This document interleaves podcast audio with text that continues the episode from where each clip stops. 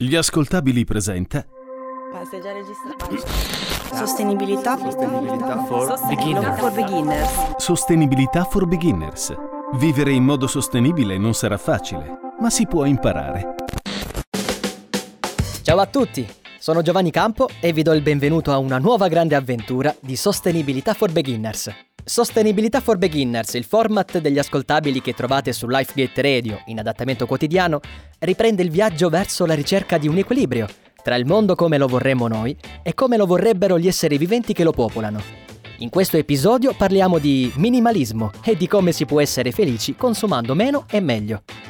Eh sì, care amiche e cari amici che ci ascoltate, avete sentito bene, vivere minimal. Cosa vorremmo mai dire e soprattutto cosa c'entra con la sostenibilità? Vediamo se riuscite a capirlo voi beginners. Cosa significa per te vivere minimal? Per me significa eliminare tutto ciò che c'è di superfluo e vivere con solo le cose indispensabili. Quindi, non so, ad esempio, non andare più al ristorante o, e mangiare i prodotti dell'orto, ad esempio. Direi cercare di non sprecare o comunque cercare di ridurre per quanto è possibile uno stile di vita abbastanza consumistico che è quello sicuramente più diffuso. Ma con vivere minimal eh, si intende il eh, vivere eh, eliminando il superfluo, quindi mantenendo tutto ciò che per noi è essenziale fondamentalmente. Ma può voler dire tante cose, sicuramente significa fare scelte di vita essenziali e senza sprechi. Allora, grazie sempre ai nostri beginners che in un certo senso ci hanno azzeccato. Vivere minimal significa eliminare tutto quello che può essere considerato superfluo, che non ci serve. Vivere seguendo le filosofie del minimalismo, una corrente che ha toccato l'arte, la musica, il design, la letteratura e tantissimi altri campi. Noi decliniamo questo concetto con i colori della sostenibilità. Non è retorica. Negli episodi precedenti vi abbiamo parlato diverse volte di come le nostre vite siano caratterizzate dallo spreco. E allora perché non servirci solo di quello di cui abbiamo realmente bisogno? Certo, non esiste una legge per quantificare le necessità di ciascuno, ma ci sono dei dati legati allo spreco che parlano chiaro. Parliamo del settore dell'abbigliamento, per esempio. Ogni anno nel mondo l'85% dei capi finisce in discarica. Dall'altro lato, la vendita di abiti, invece, è aumentata del 60% in 20 anni. Cioè compriamo moltissima roba, ma non abbiamo problemi a disfarcene per acquistarne altra. Per non parlare del settore alimentare. I dati della FAO dicono che in Europa, con il cibo buttato, si potrebbero sfamare 200 milioni di persone. Insomma, i settori dove lo spreco è principe sono numerosi. Allora, torniamo al nostro punto di partenza. Vivere minimal. Cercando la parola minimalismo online, si trovano video di giovani statunitensi che ci spiegano quanto è bello vivere in appartamenti semivuoti, articoli di blogger che ci invitano a separarci dal superfluo, video di Minimal Mom che ci mostrano come vivere in 5 in una casa di 60 metri quadri, blog di coppie che vivono in van viaggiando per il mondo, Insomma, in ogni caso quello che sembra accomunare i nostri minimalisti è il fatto che, pur potendo consumare alla maniera degli occidentali benestanti, preferiscono evitare di accumulare beni per avere una vita più semplice. Una definizione contemporanea di minimalismo la possiamo trovare sul sito theminimalists.com. Il minimalismo è uno strumento attraverso il quale ci si può liberare dagli eccessi delle nostre vite per privilegiare ciò che è veramente importante, Così possiamo trovare felicità, senso di appagamento e libertà. I minimalisti ricercano la felicità non attraverso le cose materiali, ma nella vita stessa. Dunque sta a ciascuno di noi capire cos'è necessario e cosa superfluo. Il minimalismo è libertà dalle trappole della cultura consumistica, attorno alla quale abbiamo costruito le nostre vite. Poi c'è anche chi, da buon minimalista, semplifica al massimo la definizione sostenendo che minimalista è colui che possiede meno di 100 cose. Sentiamo per i nostri beginners chi è minimalista oggi. Sicuramente il minimalista non si circonda, non si riempie di oggetti inutili come potrebbe essere il nostro tanto amato cellulare o la televisione o tutte queste cose qua che hanno solo l'obiettivo di intrattenerci e non sono utili al, alla vita. Ma non lo so, direi chi si sforza di ridurre gli sprechi, di ridurre i consumi, No, minimalista oggi penso sia semplicemente una persona che ha deciso di fare una scelta e intraprendere un percorso, uno stile di vita, come possono essere altri di altro tipo. Non saprei, sicuramente il mondo occidentale da questo punto di vista non insegna. Facciamo un passo indietro. Da dove arriva questo bisogno di vivere con meno? Potremmo ricondurlo alla temperanza di Platone, ovvero una delle quattro virtù fondamentali enunciate dal filosofo greco, e poi riprese dal cristianesimo. In sostanza la temperanza rende capaci di equilibrio nell'uso della materia, evitando di diventare schiavi delle proprie pulsioni, tra le quali l'accumulo di beni materiali non indispensabili. Mentre i monaci occidentali praticavano la temperanza, in Oriente nasceva, pressappoco contemporaneamente, la cultura zen all'interno della scuola buddista Chan, questa filosofia basata sulla meditazione e il distaccamento dai beni terreni è alla base della scuola zen giapponese. E sono i giapponesi i primi a trasporre i principi della semplicità e purezza dello zen nell'architettura. Gli spazi vuoti, la riduzione al minimo essenziale dell'arredo, l'apertura verso l'esterno non rispondono soltanto a valori estetici, ma permettono anche di concentrarsi sulla materia e su ciò che ha veramente un valore in quanto indispensabile. È così che nasce anche il giardino zen, uno spazio essenzialmente vuoto, una pianta e una roccia per coltivare il proprio mondo interiore. L'architettura minimalista raggiunge il suo apice nel XXI secolo in Giappone, come reazione alla forte urbanizzazione della città e alla necessità di spazi abitativi sempre più ridotti e funzionali. Ed è proprio nel 2000 che una delle opere più interessanti di questo movimento viene realizzata, la Small House di Kazuyo Sejima, una casa di 60 metri quadri su tre livelli che si infiltra tra le già esistenti abitazioni di una Tokyo estremamente sovrappopolata. Niente male, no? È arrivato il momento migliore di spiegare perché vivere in maniera minimal porta vantaggi a chi sceglie di sposare questa filosofia. Una filosofia che ci invita a condurre un'esistenza che limita al massimo gli sprechi e che ci può rendere felici scegliendo l'essenziale. Vivere minimal significa reimpostare la propria concezione dello spazio, degli oggetti e forse, perché no, anche dei pensieri.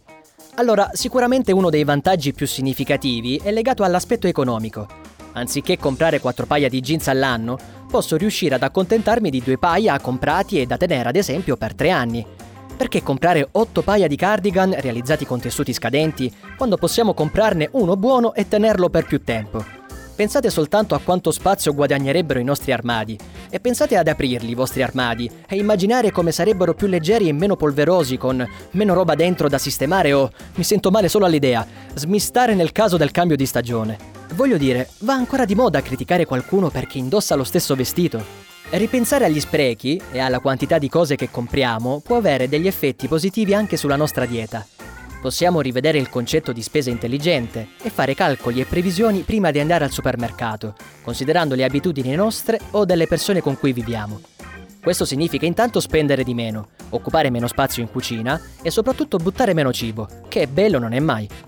Vivere minimal significa anche dire addio a centrini, soprammobili, fermacarte, contenitori e tutti quegli oggetti vari che decorano ma ci servono a poco. Immaginate solo di quanta polvere potremmo fare a meno. Insomma, vivere minimal significa soprattutto guadagnare spazio a livello materiale e giocoforza mentale. Tra i vantaggi di un lifestyle minimale ci sono anche i vantaggi che ne traggono gli altri. Nel momento in cui ripensiamo i nostri spazi, rivediamo anche i nostri beni personali in eccesso, come i vestiti in più, che possono essere regalati a chi ne ha più bisogno. E poi c'è un'altra importante questione. Vivere minimal può indurci a utilizzare meno l'automobile, con i risultati che possiamo ben immaginare, un contributo individuale che, per quanto piccolo, può simbolicamente contare qualcosa nella lotta all'inquinamento che attanaglia le nostre strade. Ok, ci sono tante sfumature diverse prima di abbandonare l'idea di avere una macchina.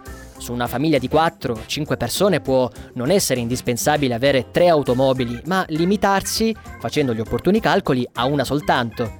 E tornando a un discorso più generale, Ogni volta che state per comprare qualcosa, pensate sempre alla regola del 20-20, elaborata da Joshua Fields Milburn e Ryan Nicodemus. Se ti servono meno di 20 minuti e meno di 20 dollari per comprare quella cosa, quando ne avrai bisogno, meglio lasciare perdere. Vi capita mai? Beginners, prima di comprare qualcosa, per quanto tempo ci pensate? No, sinceramente non avevo mai sentito parlare di questa regola. Eh, beh, comunque in ogni caso non, non, penso sia una cosa che faccia per me, perché se sono già al supermercato per comprare altre cose, eh, compro tutto quello di cui mi serve, anche se ci metto poco a tornare a comprarla. Ma ci penso un po', ci penso un po' per molti fattori, per, per il prezzo, perché penso a quanto eh, l'oggetto, l'acquisto che faccio sia comunque necessario. Se entro in un negozio solitamente so già quello che voglio comprare, è difficile che vado a caso e quindi in realtà relativamente poco. Dipende da tante cose, se devo comprare vestiti magari ci metto anche delle ore. Beh dai, qualcuno ci si avvicina. E sappiate che ce n'è un'altra di regola coniata da Fields, Milburn e Nicodemus. La regola dei 90-90. Ovvero, se non avete usato qualcosa negli ultimi tre mesi, 90 giorni appunto, chiedetevi se la userete nei prossimi tre. Se la risposta è no, è arrivato il momento di separarvi e donarla a qualcun altro. È giunto ora il momento di capire come mettere in pratica questo stile di vita minimal. Se decidete di essere contagiati, beh, sappiate che esiste una fase fondamentale, che è quella soprannominata decluttering. Sostanzialmente, quello che trasforma il minimalismo da filosofia ad azione pura. In inglese, infatti, il verbo to clutter può essere tradotto con l'italiano ingombrare, riempire in maniera confusionaria. Declutter, quindi, assume il significato opposto, prendere questa confusione e spazzarla via. Primo passo. Andare in cucina e controllare nelle dispense quali alimenti sono scaduti. Perché continuare a tenerli? La stessa operazione si può fare con i medicinali che abbiamo in casa.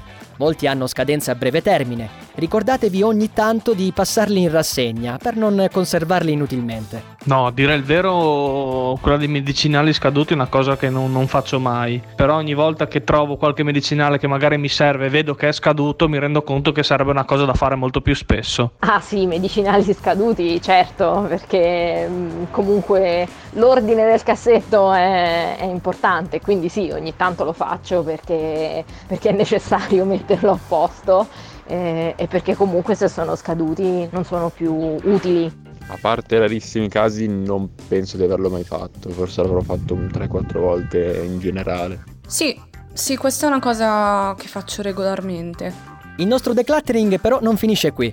Veniamo alla camera da letto. Spesso diventa una sorta di magazzino per cose che non sappiamo dove mettere.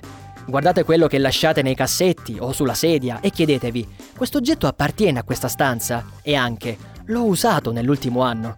Se la risposta a entrambe le domande è no, beh è giunto il momento di disfarvene e trovargli la giusta locazione. Torniamo alla cucina. Abbiamo già detto di fare attenzione agli alimenti scaduti o in via di scadenza, ma il decluttering si può applicare anche agli attrezzi della cucina, utensili, ricettari, vasi e vasetti. Dividete gli oggetti in categorie e anche qui chiedetevi se e quanto li usate effettivamente per valutare cosa tenere e anche dove posizionarli. La cucina, infatti, una delle stanze della casa dove si tende ad accumulare di più. Lo sapevate poi che il minimalismo si può applicare anche alle ricette? Anche quando cuciniamo, infatti, a volte less is more. Pianificare preparazione con pochi ingredienti può essere vantaggioso in termini economici, di tempo e soprattutto contro gli sprechi di cibo. Online si trovano moltissimi spunti in questo senso. Uno su tutti il blog minimalistbaker.com, che promuove una cucina semplice dove le ricette si fondano su tre regole fondamentali. Un massimo di 10 ingredienti, una sola ciotola e un tempo di preparazione di 30 minuti o meno. Insomma, un bel risparmio. Proseguiamo il nostro viaggio nell'ordinatissimo mondo del decluttering. Impossibile oggi parlare di economia domestica senza citare quella che è diventata una guru del settore, Marie Kondo. Marie è diventata famosa in tutto il mondo dal 2011, quando ha scritto un libro dal titolo Il magico potere del riordino. In questo manuale, che è diventato subito un bestseller, Marie presentava un programma di riordino della casa basato su un metodo da lei ideato, che si chiama Con Marie. Questo metodo consiste nel riorganizzare gli oggetti di casa dividendoli in diverse macro categorie e decidendo se conservare o meno ogni oggetto in base alle emozioni che ci trasmette. Che cosa significa? Secondo Maricondo, riordinare non è semplicemente un atto pragmatico, ma coincide col puntare allo stile di vita ideale che ci fa essere felici. Di nuovo, vediamo come il minimalismo può essere davvero una filosofia di vita. Per essere felici, dice Marie, è essenziale circondarsi solo di cose che ci fanno stare bene. Ecco, è così che abbiamo un nuovo criterio per liberarci del superfluo. Innanzitutto, pensare all'idea di vita a cui aspiriamo e al tipo di casa che vorremmo. Poi, in base a questo, ragionare non sulle cose che si vogliono buttare, ma su quelle che si vogliono tenere, quelle che ci regalano emozioni positive. Maricondo propone anche un ordine preciso di categorie in cui suddividere gli oggetti per il riordino. Si inizia da quelli più semplici per finire con le cose che hanno il più alto valore effettivo per noi. Una volta che riuscite a distinguere il ruolo che i vari oggetti hanno nelle nostre vite, potete dividerli ad esempio in una serie di scatole differenti, una per gli oggetti da buttare, una per quelli da regalare o vendere, una per quelli da conservare e così via. La filosofia del decluttering cerca di contrastare la tendenza all'inutile conservazione di qualunque cosa che spesso ci accompagna a uno stile di vita non sostenibile. Soprattutto negli Stati Uniti, questa tendenza ha raggiunto i livelli estremi con il fenomeno degli hoarders, ovvero gli accumulatori patologici, che a furia di non buttare via nulla, si riempiono la casa di oggetti di qualunque tipo, con risultati anche dannosi per la salute e l'ambiente. In paragone, uno stile minimalista nell'organizzazione della casa presenta numerosi vantaggi, di alcuni abbiamo già parlato, li riassumiamo qui. Innanzitutto un'ottimizzazione della pulizia, che significa meno tempo speso a riordinare, ma anche a cercare ciò di cui abbiamo bisogno, e di conseguenza meno stress. Poi naturalmente una visione più lucida sugli oggetti e alimenti di cui abbiamo effettivamente bisogno nelle nostre vite, il che porta chiaramente a un risparmio economico. Ora spostiamo il focus dal decluttering a un'altra forma di approccio minimale. Abbiamo parlato di minimalismo in architettura, un concetto introdotto dai giapponesi e da loro sviluppato all'inizio del nostro secolo. Una declinazione ancora più recente dell'architettura minimalista è quella del movimento delle tiny house, nato negli Stati Uniti. Troviamo una definizione di tiny house nell'International Residential Code del 2018, che chiama così le abitazioni con una superficie più piccola di 37 metri quadri. La vera rivoluzione sta nell'opporsi al trend non sostenibile di aumento della superficie delle abitazioni Infatti, se nel 1978 negli USA la superficie media di una casa nuova per un nucleo familiare era di 165 metri quadri, nel 2007 passava a 230 metri quadri, per arrivare a quasi 250 nel 2013. Il concetto contemporaneo di tiny house è ispirato anche a considerazioni ambientali. Infatti, la maggior parte di queste abitazioni sono pensate e realizzate in modo ecosostenibile a partire dai materiali impiegati, per lo più di origine naturale come il legno, fino all'approvvigionamento di energia che spesso viene attraverso pannelli fotovoltaici. A questo proposito è stato condotto uno studio comparativo sull'energia necessaria alla vita di una tiny house e un'abitazione di taglia media negli Stati Uniti, comprendendo riscaldamento, elettrodomestici, eccetera. Il risultato? Una tiny house è 15 volte più sostenibile di una casa standard. Inoltre, la maggior parte delle tiny house, per questione di semplicità di installazione ma anche per una predisposizione al rispetto dell'ambiente, sono attrezzate con il cosiddetto Dry Toilet System, ovvero la toiletta a secco. Questo sistema non impiega acqua per lo smaltimento, permettendo di risparmiare quasi 25.000 litri d'acqua all'anno per persona. Insomma, quanto basta per riempire una piscina di 3 metri per 7 profonda un metro. Ma parliamo ora di questo movimento architettonico e anche sociale con un esperto. Si tratta di Tommaso Ciot, architetto presso Studio Razzavi Architecture a Parigi. Tommaso, potresti spiegarci quali sono le caratteristiche architettoniche delle tiny house? Buongiorno a tutti e grazie per l'invito. Il fenomeno della tiny house è sicuramente interessante dal punto di vista architettonico. Um, tra gli esempi che si trovano possiamo notare che in effetti essi non corrispondono strettamente a uno stile architettonico preciso, ma sono accomunati mh, piuttosto da una, una filosofia, quella del ritorno alla semplicità, all'essenzialità, quello che mh, potremmo dire anche un ritorno alle origini dell'architettura, l'architettura che eh, Vitruvi aveva definito come la capanna primordiale. Come avete detto, si nota un'inversione della tendenza mh, mm, all'aumento della superficie delle case che porta a una forma di minimalismo. Non è tanto un minimalismo um, stilistico quanto un minimalismo formale. Esso punta dunque al ridurre al minimo l'impronta ambientale. Abbiamo già detto come le ridotte dimensioni di una tiny house permettono di ridurre drasticamente le emissioni di gas a effetto serra Tommaso, ci sono altri vantaggi ambientali legati alla microedilizia? Sì, allora il movimento si caratterizza per innumerevoli vantaggi ambientali. Tra questi citerei l'autosufficienza e la modularità.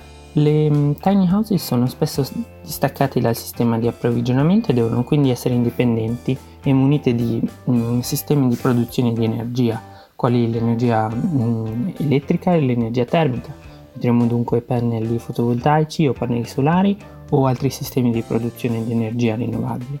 Eh, addirittura possiamo vedere sistemi di gestione delle acque come il riciclo delle acque piovane o il riciclo delle acque grigie. L'altro aspetto è quello della modularità. Sebbene spesso costruite come pezzi unici o addirittura autocostruite, le microabitazioni possono anche essere realizzate da elementi prefabbricati e dunque prodotte velocemente e in serie e posate in luogo come tessere di un grande schema. A Ithaca, un comune nello stato di New York, le tiny house sono state utilizzate come abitazioni per i senza tetto, visti i loro costi ridotti e la possibilità di spostarle facilmente.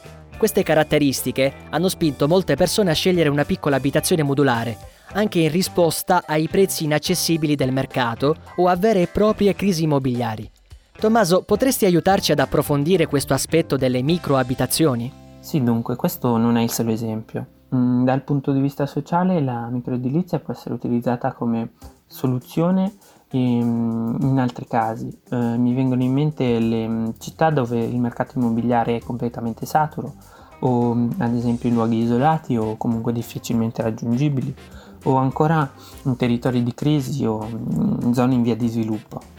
Um, in tutti i casi, grazie alla facilità di esecuzione, alla velocità e alla modularità della microedilizia, questa risulta un'ottima soluzione al problema edilizio. Se sommiamo a tutto ciò anche i vantaggi economici che questa tipologia eh, comporta, eh, risulta chiaro che la microedilizia rispetta il triplice concetto di sostenibilità, eh, la sostenibilità ambientale, la sostenibilità sociale e quella economica. Grazie Tommaso per il tuo contributo. Dunque, le tiny house hanno un impatto ridotto sull'ambiente, ma anche i loro abitanti sono necessariamente più efficienti. Infatti, vivendo in un piccolo spazio, non è possibile accumulare troppe cose, bisogna essere organizzati e pronti a rinunciare a certi elettrodomestici, ridurre il proprio guardaroba e la propria dispensa.